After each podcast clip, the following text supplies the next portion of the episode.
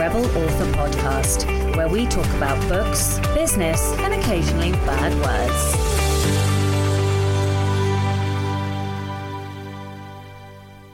Hello, Rebels, and welcome to episode 222 of the Rebel Author Podcast.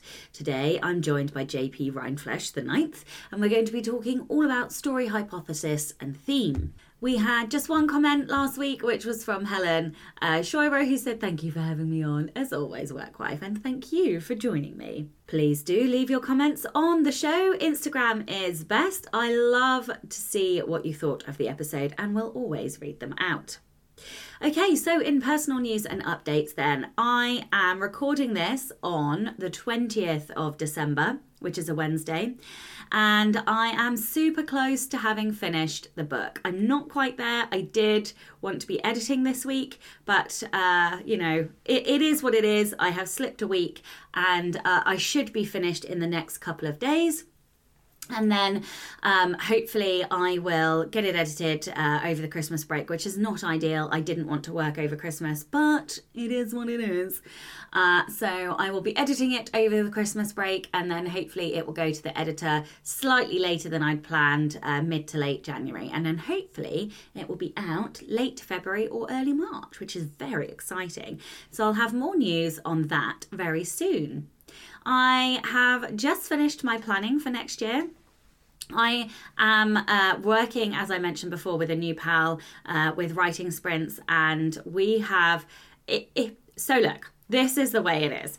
If next year goes according to plan and there are no sick kids, no sick adults, no road bumps, speed bumps, you know, things like this, then I'm hoping that maybe I can get eight books done. It's a very aspirational goal for me. Hugely aspirational. Really, really aspirational. Let me say that again. um, but what I've done is like a good, better, best, Everest, and like golden win. And so for me, like a good year next year will be four books, better year would be five, best would be six, Mount Everest goal would be seven, and the golden crown would be eight books. And that's kind of the way that I'm seeing it is that like Four is my minimum. Um, eight is probably the limit of what I'm capable of. I don't know. Maybe it's not. Maybe if I can outsource a whole bunch of stuff, maybe I could do even more. I don't know. We will have to see. But I have been putting in place quite a lot of plans. I still haven't finished, although I've sort of plotted the production timeline. Um, I've still got a shitload of. Um, work to do. Um, I've got multiple, uh, um, what are they called? Whiteboards in my office where I'm kind of moving projects around and stuff and trying to see what needs to be done in which quarter. So that's exciting me. I love planning. I then mostly ignore the plan and just get on. I don't know if anybody else is like that out there, but uh, yeah, I kind of do all this, spend all this time planning, and then just completely ignore the plan and just get on with writing, which I think is hilarious. But uh, there we go. So that is me. I will be taking off the 24th, 25th, 26th, 27th. I probably won't be on social media much. I will just be chilling with family and then um, it will be back to the grindstone to get the edits done. But hope, I am hoping I can have a few more days off over in the holidays uh, as well. So, in other exciting news, I got my Shopify store sorted. This is for the Ruby Row stuff. You can now order signed copies, which is pretty cool. I'm very excited about this. I'm going to be having some other stuff on there as well, but you'll see that um, next year as that sort of comes online. Uh, and that's some of the plans that I've been trying to put it on my whiteboards. Um, but I'm very excited. I've got some super beautiful photos which came from Kate Hennessy. Um, she is a photographer, an author, and she is she has a book photography service and they are fucking stunning. So I will be using her services again next year. So that has been amazing. Um, and yeah, so that was a bit of a learning curve, I'm not to lie. and I haven't got it completely ironed out either. I still need to try and link the Shopify with uh, Instagram so I can tag all my books on there. But uh, I have been working on it and yeah, what a learning curve. I'm really, really pleased and excited um, for that. And I think that's probably it on the things that I'm going to tell you that I'm working on, just because there's a few things I'm not quite ready to talk about. Things I am talking about, though, are my next two big uh, kind of teaching opportunities, which are the Patreon Masterclass. We are going to be looking at what it takes to become an Amazon number one bestseller, both from a traditional author and from an indie author point of view. We're going to be deconstructing um, their books, their platform, their marketing, their brand package pitch tropes the whole work. So if you're interested in joining me for a live class for that, then you can join Patreon. And then I'm doing a one off live uh, Prose in the market webinar, like workshop, where um, well, I'm going to tell you right now. So, writing to market isn't new, but when teachers talk about it, what they often do is focus on understanding the market, advertising, brand, and pitch. But that leaves the writing and the craft of writing to market. So, how do you do that? If you're tired of trying to work out how to deliver what readers actually want, then this workshop is for you. I'm going to show you how to deconstruct best selling books and implement the tools you find. I'm going to give you an easy three step methodology for that deconstruction. There are going to be practical examples of deconstruction and how to implement the stuff that you find into your own work. We're going to talk about copywriting, why you're not using it enough, and where you should be using it. We're going to discuss how to intentionally slip in TikTokable and marketable scenes into your novels that will hook readers. We're going to talk about the craft of tropes, and there'll be live deconstruction examples using um, examples from those in the sessions. This will be on Friday the 9th and Saturday the 10th of February. And if you are in the New Zealand, Australia parts of the world, then it will be closer to uh, Sunday the 11th, I think one of the sessions is Sunday the 11th. No, both of them I think are Sunday the 11th. Yeah and one is Saturday the 8th. All of the information is in the show notes, so if you would like to find out more, then please do uh, click through and find out. And if you have any questions, then drop me a line. Okay, we are super, super low on Rebel stories. So if you have a Rebel story, please do send it in. You know how I love to read them out. And uh, Becca will shout at me if you don't. So if you have got a story that you've been avoiding giving us, please now is the time. This week's rebel is Eden. Eden says, "My birthday is in in uh, my birthday is in early December, which in the UK is generally dark, cold, and wet.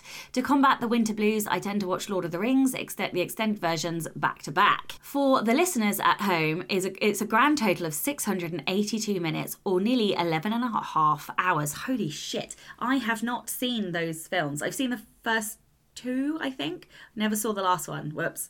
Uh, but this year, I wanted to do something different, not least because I broke up with my long term partner and I wanted to get out of the house, so I flew to Rome by myself, which in and of itself is rebellious enough.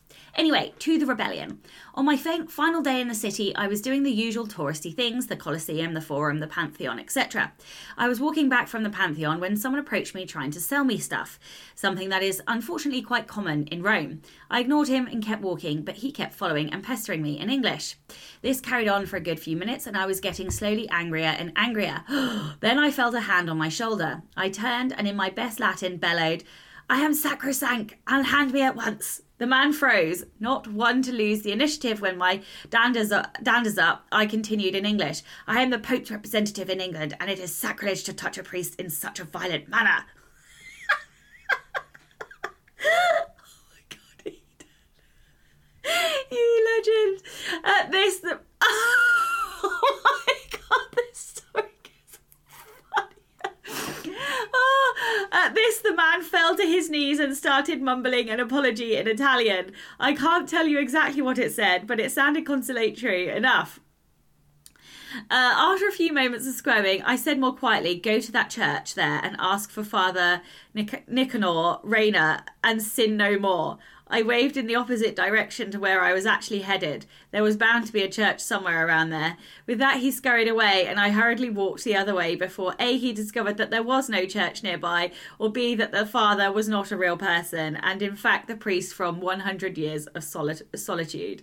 Luckily, our paths didn't cross again. Oh, that did make my uh, make me chuckle. What a hilarious story! I can't believe you did that. That's so funny.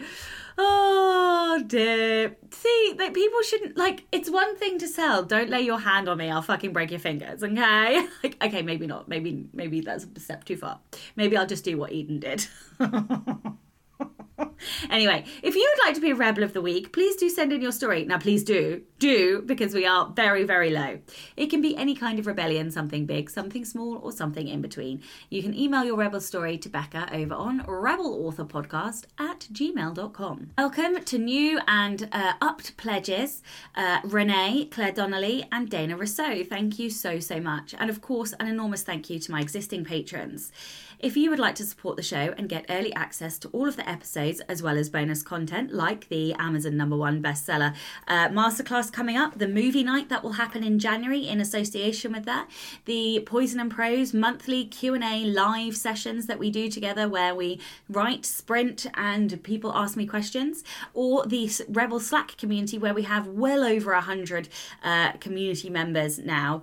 Um, and we do a quarterly fight to the death kind of a encouragement, enthusiasm, motivation producing community drive towards our goals, then you can from as little as $2 a month by visiting patreon.com forward slash Sacha Black. Okay, this episode is sponsored by Kobo Writing Life, so I'm just going to talk about them and then we'll get on with the episode. This episode is sponsored by Kobo Writing Life, Kobo's free, fast, and easy self publishing platform. KWL was built by authors for authors, and their team of dedicated book lovers is always working hard to help you reach new readers around the world. With this in mind, Kobo has developed a way for authors to reach audiobook listeners with direct audiobook upload. You can now publish an audiobook right in your Kobo Writing Life account as easily as you can publish an ebook. You can create a customizable table of content, set the price in 16 different currencies and even set up a pre order for your audiobook with no date limitations. There's no exclusivity, and you will always have control of your pricing. And once your audiobook is published, there are lots of promotional opportunities. Kobo even have customizable social assets that you can download to share on Facebook, Twitter, and Instagram, and making it even easier for you to reach this growing market. If you're a KWL author and haven't yet got access to the audiobooks tab or the promotional mailing list, email the team at Writing Life at kobo.com. That's writinglife at kobo.com, and they'll hook you up. Don't forget you can purchase audiobooks on kobo.com and they will download directly to your free Kobo app or e reader. If you want to learn more about KWL, check out the Kobo Writing Life podcast, available wherever you get your podcasts, and find them on social. Create your free account today at kobo.com forward slash writing life. Hello, and welcome to the Rebel Author podcast. Today I'm joined by JP Rindfleisch the Ninth. JP is a, is a writer, editor, and podcaster with a penchant for the dark, strange, and queer. They co authored the paranormal hu- humor book NRDS, National Recently Deceased Services with Jeff Elkins, and the dark urban fantasy series Leah Ackerman alongside A.B. Cohen. JP is also the author of cozy suburban fantasy Mandrake Manor, among other works.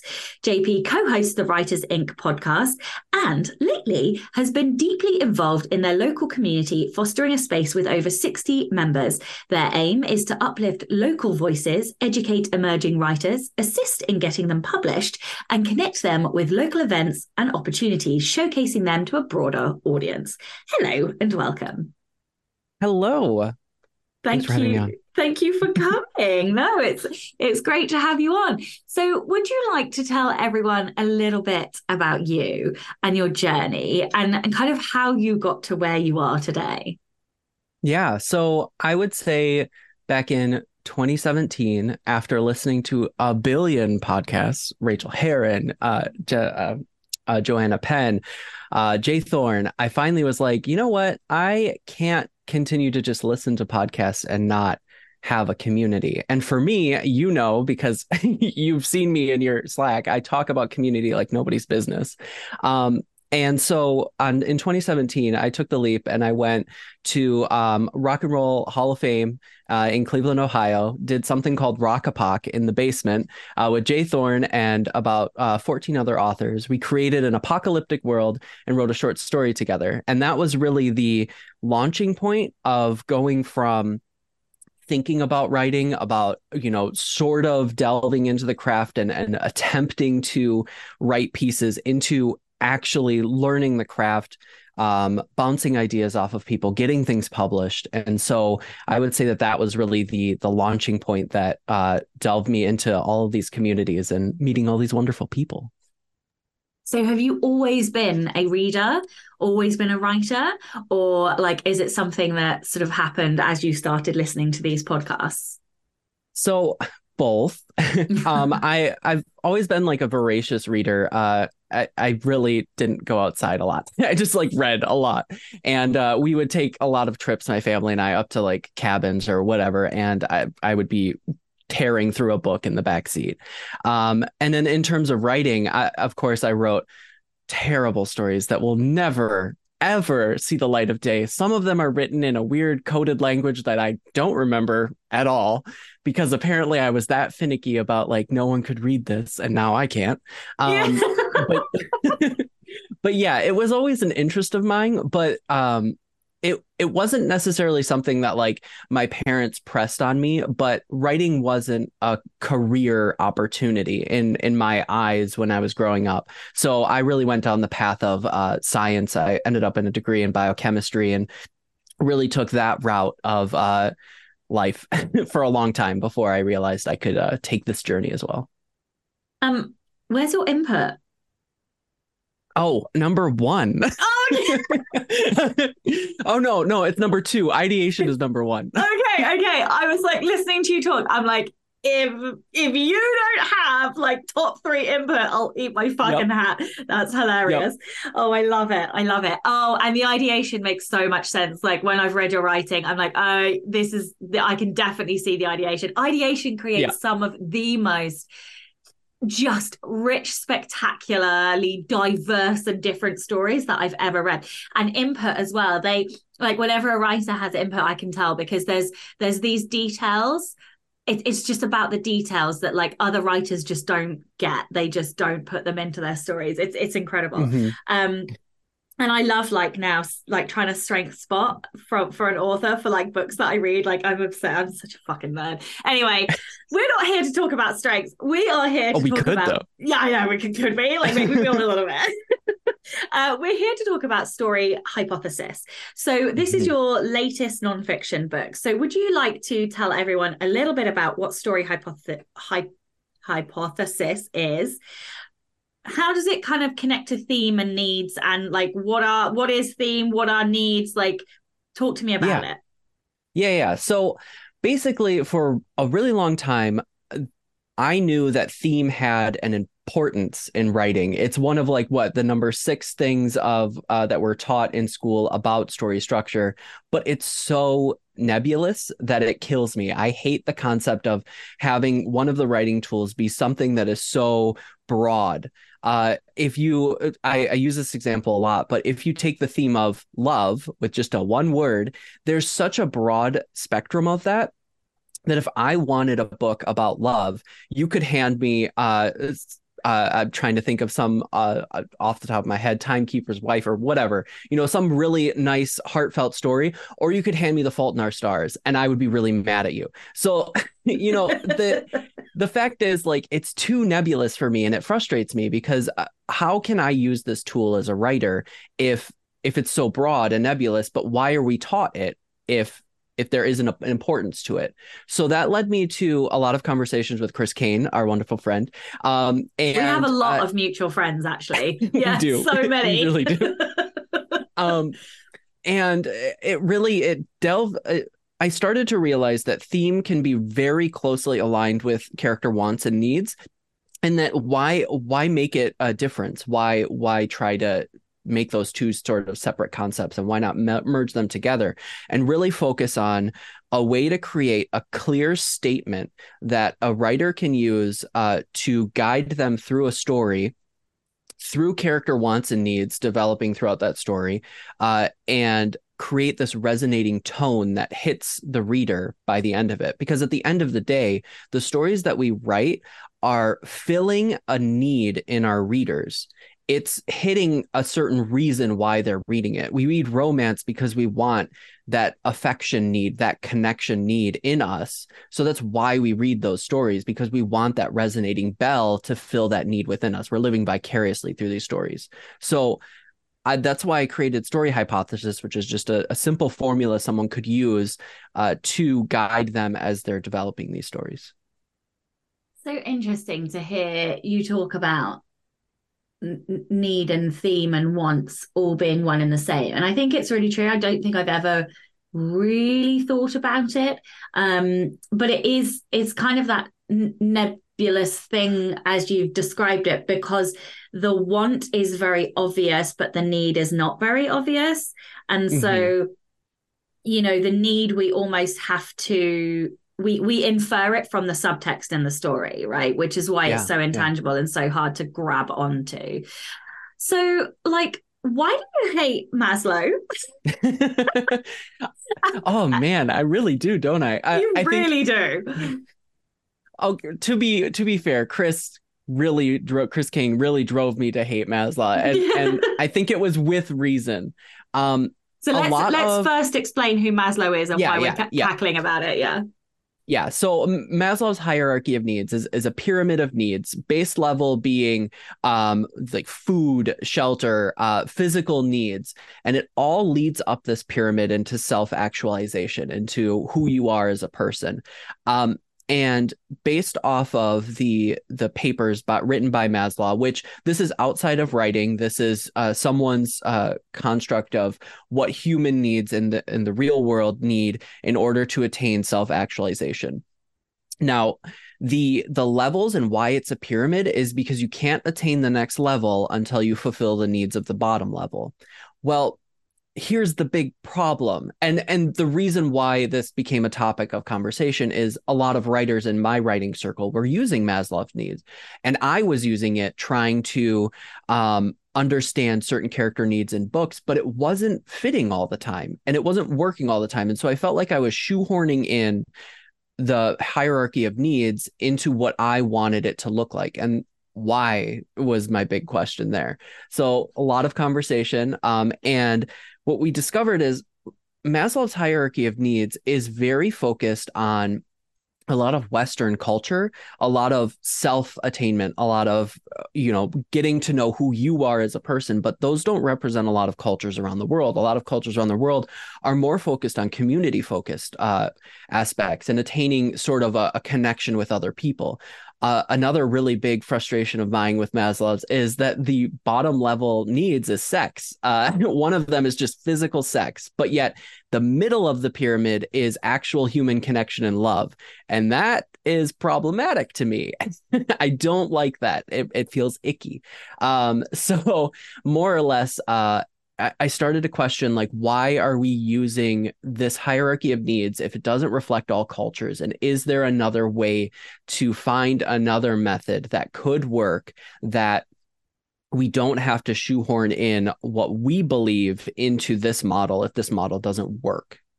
Is Maslow using sex like as a synonym for reproduction in order to keep humanity alive or is he using it as like the pleasurable fun side of like, well, that's the strange thing. Why why have a pyramid that at the end of the day goes to self-actualization an individual's need if at the base level it's physical sex? Right? Like uh, why like that that's kind of strange to me. but maybe it is maybe it is in in terms of reproductive need. And that is sure. But at the same part, like that's very strange to me. I don't know if it really fits with a lot of the models for uh other cultures. Well, yeah, and it also assumes that one needs to reproduce and one does not. Yeah.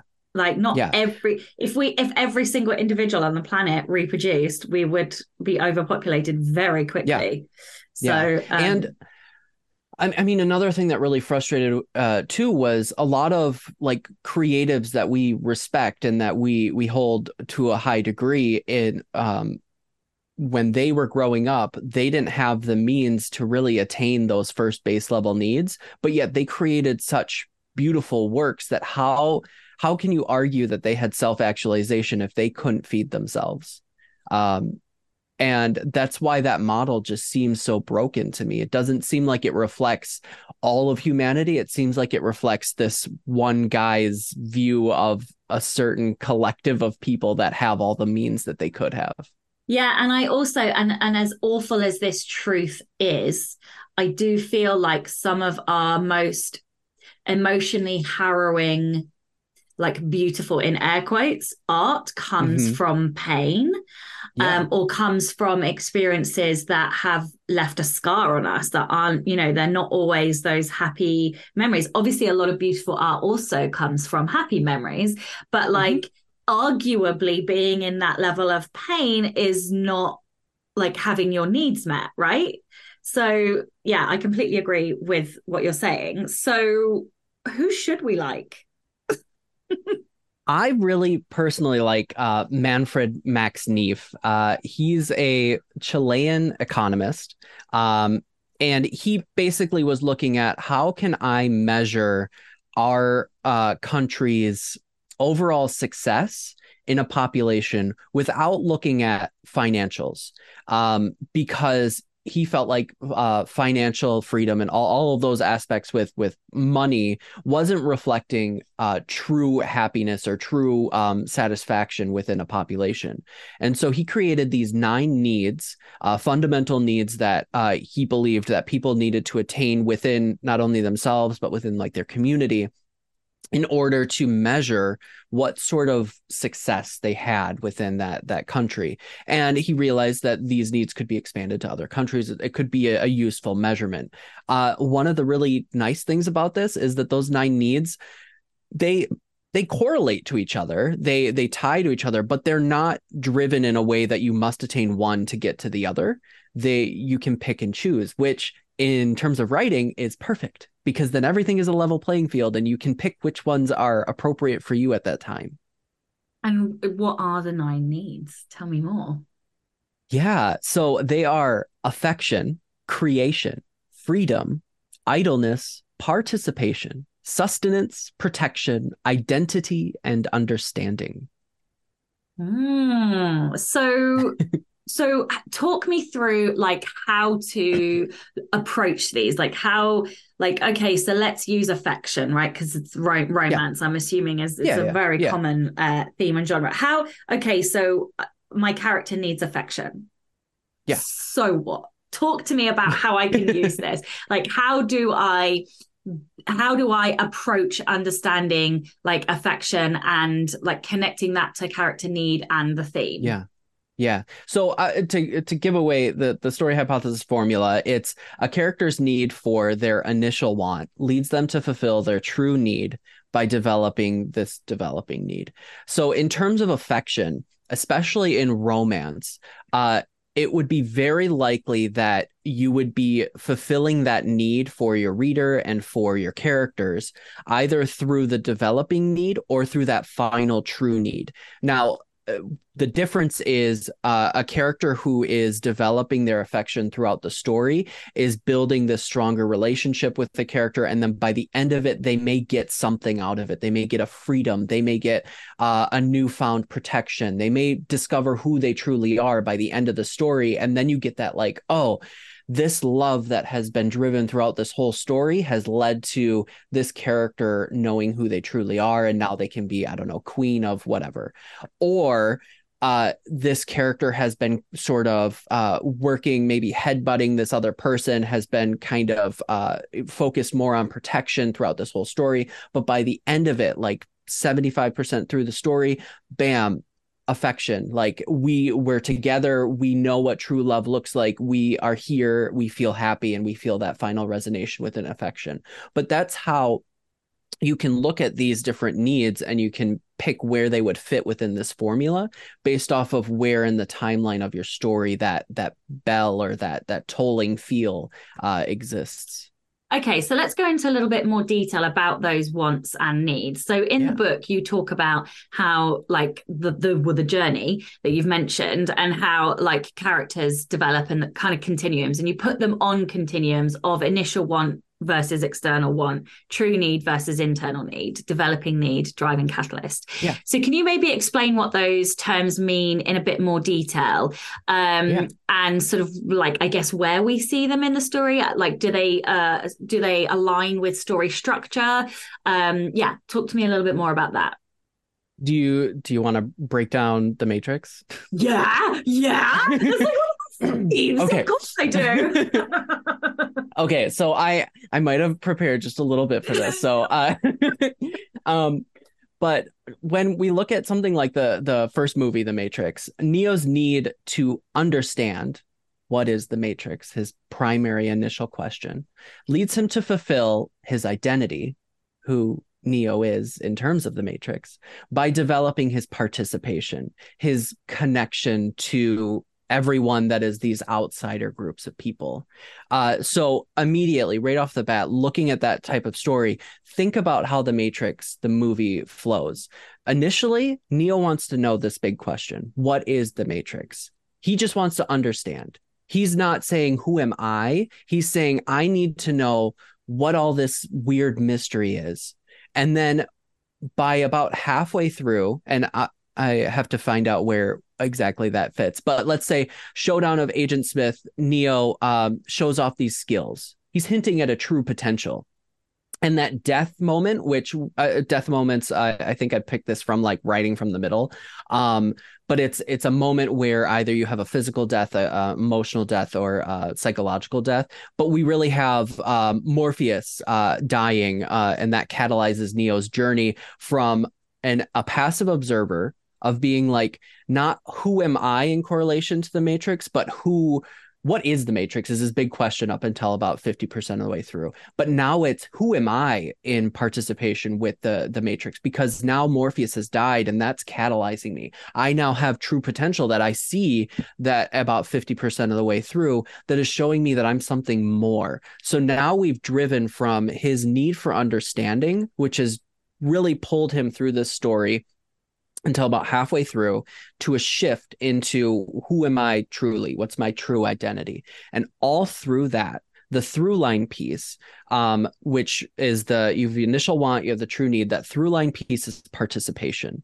It's how much does he react with the people, with Trinity, with Morpheus, with the the team on the the ship, and how much of the push and pull is driving him through that story. Every time that he seems to push away from participation, every time that he uh, tries to get away, tries to uh, push against, he's going to fail because it's not participation. And we see that when he doesn't answer the right off the bat in the beginning, when he uh, doesn't answer the phone in time, when he's trying to escape, but he's not listening uh, fully because he's not actively participating. He's kind of in the middle of escaping, but not trusting. He gets caught because he he doesn't understand that he needs to fully participate um, and so we keep seeing these failures and wins based off of his developing need through the story Mm, that's so interesting. So, do you feel that some of these uh, Max Neef needs align better with heroes' journeys versus heroine journeys? Yes, ish. Um, I think that there's a lot to say about um, genre um, because people go to genres for certain reasons. We go to coming of age stories because at the end of the day, we want identity, really, right? We we want to know who we are. And so we're we're living vicariously through other people who are coming of age and who are discovering who they are. Or they're coming of age and they're discovering their role in a community. Again participation. Um, could also be affection. But really when we go to those t- types of stories there's more weight on what needs exist there. Uh heroes journeys. So a hero journey really focuses less on community so it would be less likely that it would focus on something like participation. It might focus more on something like freedom um, or protection maybe um, and identity. Whereas um, a heroine's journey which focuses more on on bringing that collective understanding back to a community would focus more on participation understanding um, and and romance affection you know all of those different sorts of things and you can sort of see where things fall in based off of their genre okay so where do we start let's say somebody has already outlined a book that they're due to start yeah. tomorrow um, yeah. but they haven't overlaid max neef's needs what would they do? Like, how do we understand which need it really is? How can you go back and check yourself, like before you start writing? Asking for a friend. oh, just a friend. Just a friend, um, yeah.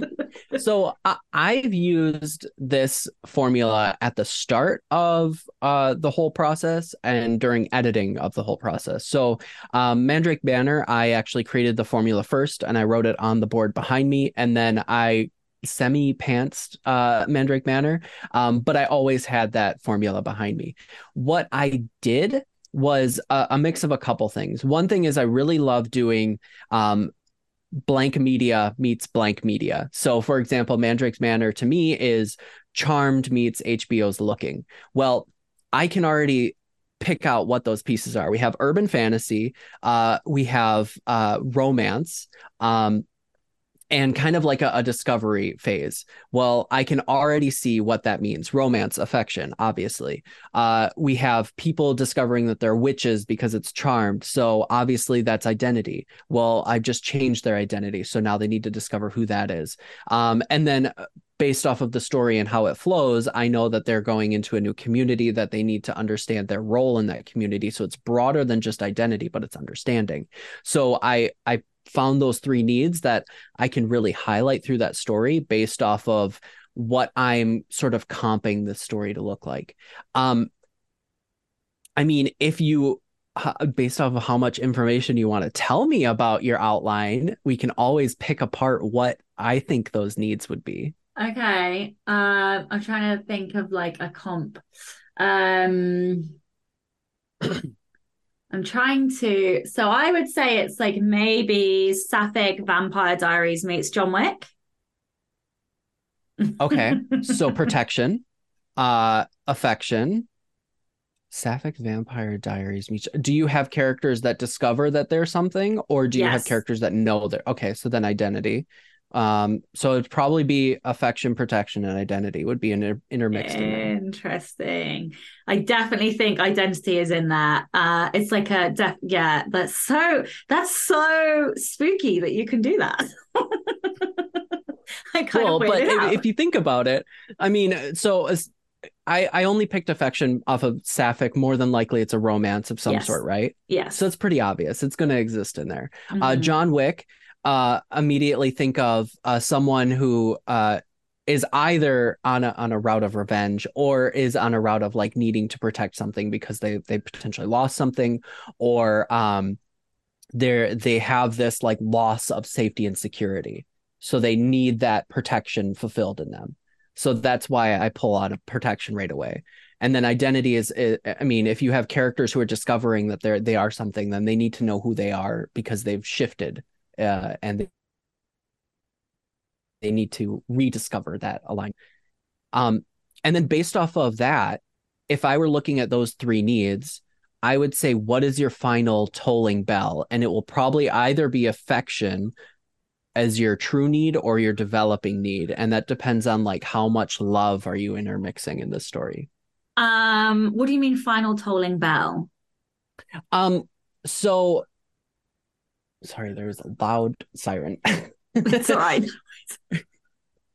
um, so final tolling bell. What I mean is is is love or affection driving the story is it something that you are are using as a tool that these two characters are are coming together and every time they come together they they succeed uh, at whatever they their goal is or are they more focused on protecting each other? And then by the end of the story they're protected enough that they can be together.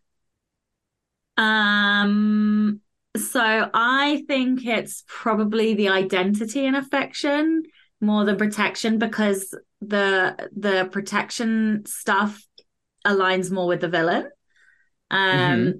And so that comes to fruition very much in the last book. It's a trilogy, it's the same couple. Yeah. So, like some yeah. of these, like it's difficult to say that there's a tolling bell in book one because obviously that the romance is not complete in book one um because right. the romance doesn't get complete until book three um but yeah i would say either like I, I mean it's a romance so it has to be affection right but like thematically i would say it's it's thematically, I would say maybe identity. Okay. Yeah, and and that can work because you can have a developing affection in the middle of it that s- could potentially underlie it. But what that mean it doesn't mean that they fully gain their their full affection connection like they're they're happily ever after together. It just means that that's a need that's getting fulfilled as we develop through the story. Yeah, and like they keep playing with it as the stories continue. Yeah, that like that's definitely it. Like the all of this goes throughout the three. It will all come to fruition like in book three, but they the their they are opposite sides of a coin, and so mm-hmm. Then the they need each other in a way to fulfill the self actualization Yeah. because each one shows the other that like ha- yeah this one's strength is the other's weakness in a way so like they show Yeah. each other like how to embrace i guess the other side yeah if that makes sense oh this is very Yeah. interesting um okay so how can we use like these needs and themes to kind of like raise the stakes and conflict in the story Yeah. So one of the the big things about this is, you know, a formula is great and nice, but it's not helpful if you can't use it. so um one of the reasons why I have this is because it can tell me where in the story um these certain needs are are heightened. And then when i'm reading through or editing if i feel like a scene isn't working more than likely it's not aligned with the formula.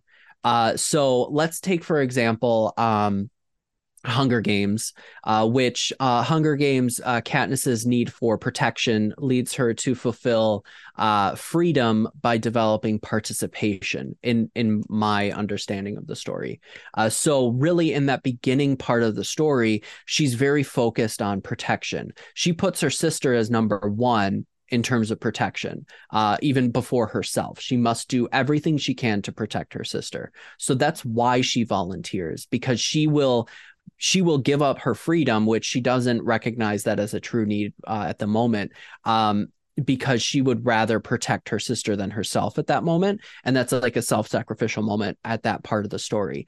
If she didn't do that, and I had that written down, and I was like, something's wrong here. I would look at my hypothesis and I would say, Katniss's need for protection leads her to fulfill freedom, et cetera, et cetera. But I would be like, this is the beginning of the story, and she's not willing to volunteer. And so she's letting her sister go. But up until this point, I've established that her sister has this need, like a it fulfilling need for Katniss to protect her sister at all costs. Well, I have just broken the protection need. So obviously, I need to do something there. I need her to protect her sister. So she's going to volunteer. So that's why I I like to use this formula and think about where in the story we are and where they are on their journey of shifting from their initial need want into this true need phase and how I can look at uh, where certain parts aren't working and really punch it up. Um, another thing is the developing need. Why I have this third need that exists in the middle. That's the one I can play with. That's the one that tells me when they don't use this need or when they push against this need, they're not going to get what uh, their initial want is or what their true need is. Um, we're going to keep, I'm going to use that as like my toy or the, the thing I'm dangling in front of them like with Neo, when he doesn't participate, he's not going to get understanding or he's not going to get identity because he's not participating. And until he participates, he won't be able to get whatever his true needs are. And now, why I have the initial want up until about 50% is because about 50% through the story, in Western storytelling, more than likely they fulfill this true initial want, but then they don't feel fulfilled because yeah, I can get all the understanding I want about the Matrix, but I've just shown that I have these super cool powers. So great that the world around me I can kind of understand it, but now who the hell am I? What what am I supposed to do? So now I'm on a new journey almost. I'm on I'm on this new terms of self-discovery because I no longer feel fulfilled in that initial want. So I can that's how I use this formula in different phases of the story to really ask the question of like am I hitting these feels? Yeah, so that I really like that explanation kind of helped me understand a bit deeper. Definitely the one that I play with is identity. And when they don't um, fulfill the identity that they that they really are, they don't win. Mm-hmm. Right. Like so that mm-hmm. definitely mm-hmm. makes sense. So I really, I really like that. Um okay. What are kind of the key scenes or beats that we need to hit in order to like su- successfully embed these kind of themes and needs in our story? Yeah. So, um, like I had said, about 50% of the way through in Western storytelling, we usually have this sort of death moment or whatever you want to call it, where a character gets that initial want, but they don't feel fulfilled. So that's really what you're writing up to uh, about halfway through your story. Um, going up to that point, we have a lot of like playing with this developing need and uh, we get a lot of this this sort of resistance where a character might not want to acknowledge their initial want um, and so they they basically are are getting pushed out of their comfort zone and and it's catalyzing them to move forward because they they're resisting against this and they they get no choice. They're on a journey. Um, we have these failure scenes that exist uh, and this is a really a good way to show when they aren't pulling on their developing needs. So for you when they aren't pulling on their identity they're going to fail uh, we have it in the beginning and we have it at the end. When they have it at the beginning, they're failing against their initial want. When they have it at the end, they're failing against their true need. Um, and so it looks a little different, but it's still the same. It's these ups and downs that we expect through the story to help them develop and understand more. We also have these like false wins where they our characters think that you know they're they're doing everything that they're supposed to be doing with their identity but it's it's wrong it's twisted it's contorted in a, in a way and so they still fail.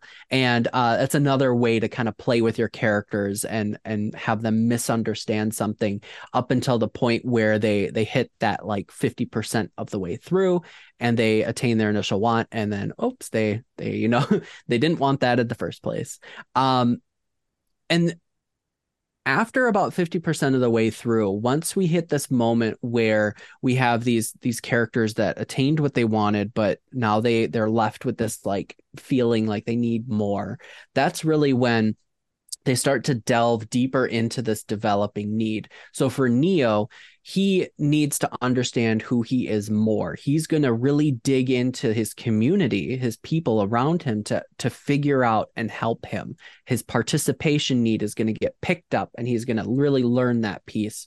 And so we have a lot of these like uh trials where he's using this developing need to really start to focus on his his true identity um I think we probably I can't remember where it is in the story, but they really push him to the limits. Uh, I think that's more in the beginning, but I think they do it again where he he's now ready to do it and he's ready to to attain more strength and more power, get uploaded more. Um, we have different confrontation scenes obviously at the end like these really align with a lot of story beats and we hit this confrontation scene near the end where we have all the tools we needed we we've fully developed our identity in your case and now we are ready for a true need and now where we have the the tools that we've used the, during this whole journey. Now is our time to get our true final need.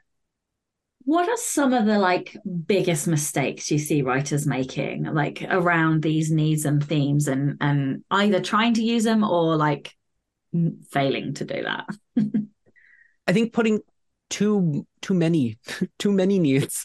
Um so uh, max neef pulled out nine fundamental human needs uh, taking outside the the storytelling concept, those nine needs are are nine needs that you and I have on a, a daily basis. We pull on different ones. They all have different fuel gauges, but when we're able to look at story and we're able to really focus on like why we're telling the stories that we want to tell if we're able to pull on these specific needs I picked three because I felt like that was a good um, developing way to hit that final true need at the end of the story. Then we connect deeper with our readers because we're fulfilling a, a single strong need in them. Um, one thing that I notice or, or, or one thing that I see is a lot of people trying to add in multiple needs or, or multiple wants in a character, but if you can really refine and and pick one need in your initial want, one need in your true need, and one need in your developing need, and really hone in on why a character would use this need, I feel like you can create this stronger resonation with a reader. Mm. Yeah, it's definitely it's like personality traits, right? Like the more personality yeah. traits you try and give a character, the less uh, depth we get on them. And actually, you know, the deeper you go with that kind of one characteristic trait or whatever, the more believable it becomes because the more layers and like sides of that trait we see, I suppose. So, yeah. Okay, what are some tips for getting your characters to kind of embody that theme on page? How do we show the needs and the and the theme on page without bashing our readers around the head with it? well, I think that this this comes again to the my media meets media or whatever kind of comp thing.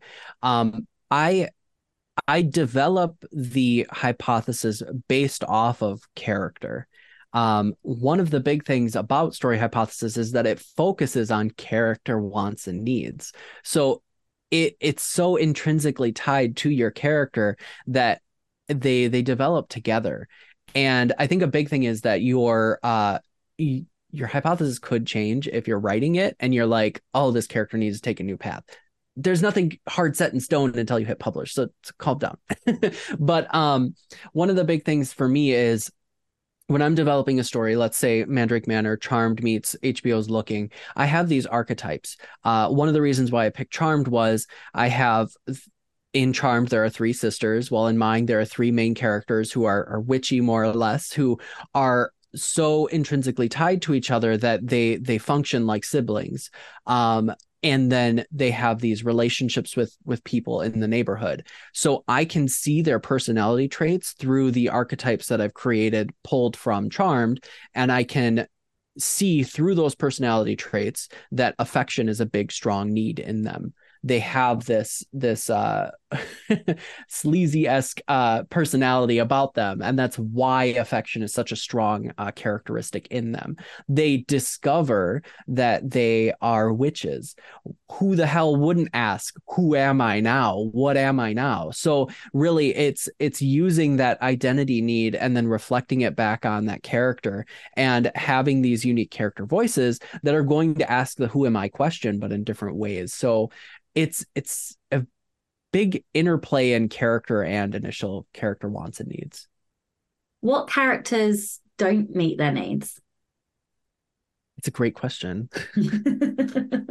what characters don't meet their needs? So I think are you asking uh in terms of storytelling when a main character doesn't meet their needs? I think so. And I suppose really the question is like, is a villain a villain because they don't meet their needs? I think so. I think that's a fair fair question to ask. I think uh, a villain in terms of a non um I'm gonna, I was about to use dialogue doctor lingo and I chose not to. Um, non uh main character, but or non POV character, but a a villain as a character who exists um as just a, a pseudo secondary character that is uh, basically the antagonist of the story, they're more than likely not going to meet those needs, and that's probably a, a, good reflection against your your primary character. One of the things with with story hypothesis that I like to do is is reflections, and this is a good way of building um, character uh, profiles around your character. So let's say that you have a character who needs to um, their initial one is identity their true need is affection. Well you can have reflections of your side characters who really know who they are who are unsure of who they are. All these pieces that reflect your main character by having these different needs in different scales. And then you can also have characters who are hyper affectionate or who have their affection need fulfilled at the beginning to show reflections to your main character of who uh who they are meant to be. And then in terms of villains you can pull on that. What happens when they don't have their needs? What happens when they are, are those needs are twisted and broken? Participation is a perfect one. Uh, for villains participation might look like control. Participation might be instead of a community around you you're controlling and you're um, you are pulling on that community in a way that's harmful. And so you can see these broken needs that are taken up by villains. And what about morally gray protagonists? I think that it's something that I would love to explore because I like I said the the broken needs are those like um those things I hadn't explored yet until a lot of people started asking me questions about it and I'm like that sounds fun and I think that there's something to say with morally gray protagonists meeting certain needs and having um poor or twisted reflections of needs um and I would just I I think I would like to explore that more in something in the future. Oh, I want to read that book. So if you could just okay. yeah, I'll get on it. yeah, thanks. All right. Well, this is the Rebel Author podcast. So tell everyone about a time you unleashed your inner rebel. Okay. So I think I've told this story before. I have. Um, but I write as a form of protest. so um I write because before I went on the 2017 adventures, I was moving up the corporate ladder. And uh, as I was moving up the corporate ladder, one of the things I needed to do was take a, a supervisory skills course. And um, in this supervisory skills course, uh, we were basically learning all these tools or in corporate, whatever jargon that you needed to in order to become a supervisor. And one day, we had to write down what we didn't have uh, time for and we we were jotting it all down. Everyone's writing down like oh i don't have time to do laundry. I don't have time to watch my kids.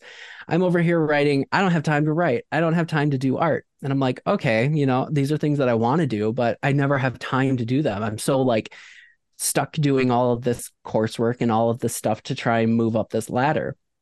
Well timer goes off and the instructor has us go to the front of the class and we have to read these off. Except instead of saying I don't have time for, we have to say I don't want to. So I had to say out loud, oh. I don't want to write and I don't want to do art. And oh my God, I got so mad. I was like shaking angry because I was like, that's not true. And I had to take a moment and I was like, hold on. Like the reason I I don't have time for this is because I've let this side of my life consume me in a way that is so aggravating to me because it's not what I want to do. And so I that moment I was so pissed off and I was like there's no way in hell. So I really I I dove into as much as I could and it's taken a long time. It's not like uh the next day I quit my job and I went and wrote, but um it, it's something that I continually remember. And I'm like, this is why I'm doing what I'm doing. Are you full time now? No, I'm not. Okay. Okay. Are, Still you, getting there, but you get, yeah, yeah. But now you're actively it, making the time and you don't get to write. Yeah. I don't have time for yep. that. Is such yep. a horrific exercise. I'm like deeply uncomfortable hearing you say that that was what they made you do. Like, oh my mm-hmm. God. Like th- that's such a, um, like shell shock moment like of realization like what a tool to have in your back pocket to make people really wake up to the yeah. reality of what they are doing to themselves i think that is shocking i mean yeah I, I think for me, like I don't have time to rest, but actually I could quite happily say I don't want to rest. yeah, same here. yes. I'm happy to say that one. Uh, anyway, amazing. Tell everyone where they can find out more about you, your books, and anything else you'd like to add. Um, I'll make it easy, and everyone can find me at uh, storyhypothesis.com. That's actually a, a, redirect to my main website. So if you want to learn more, you can always uh, look at the menu header. But that makes it easy. Uh, so I'll I'll just say that. Perfect, and I will leave um, all like links and bits and bobs in uh, the show notes. Well, thank you so much for your time today. And of course, a big thank you to the show's listeners and the show's patrons. If you would like to get early access to all of the episodes, you can do so by visiting patreon.com forward slash Sasha Black. I'm Sasha Black. You were listening to JP Rindfleisch the Ninth, and this was the Rebel Author Podcast. So I am wishing you all a wonderful New Year's, and I hope that it is full of celebrations, goals, joy, happiness, and hope for the future. Join me next week when I will be uh, interviewing Angela J. Ford, and we will spe- be speaking all about how to create beautiful books, how to sell book boxes, and how to sell direct. So join me next week for that. Don't forget to tune in and subscribe on your podcatcher. And when you have a moment, please leave a review.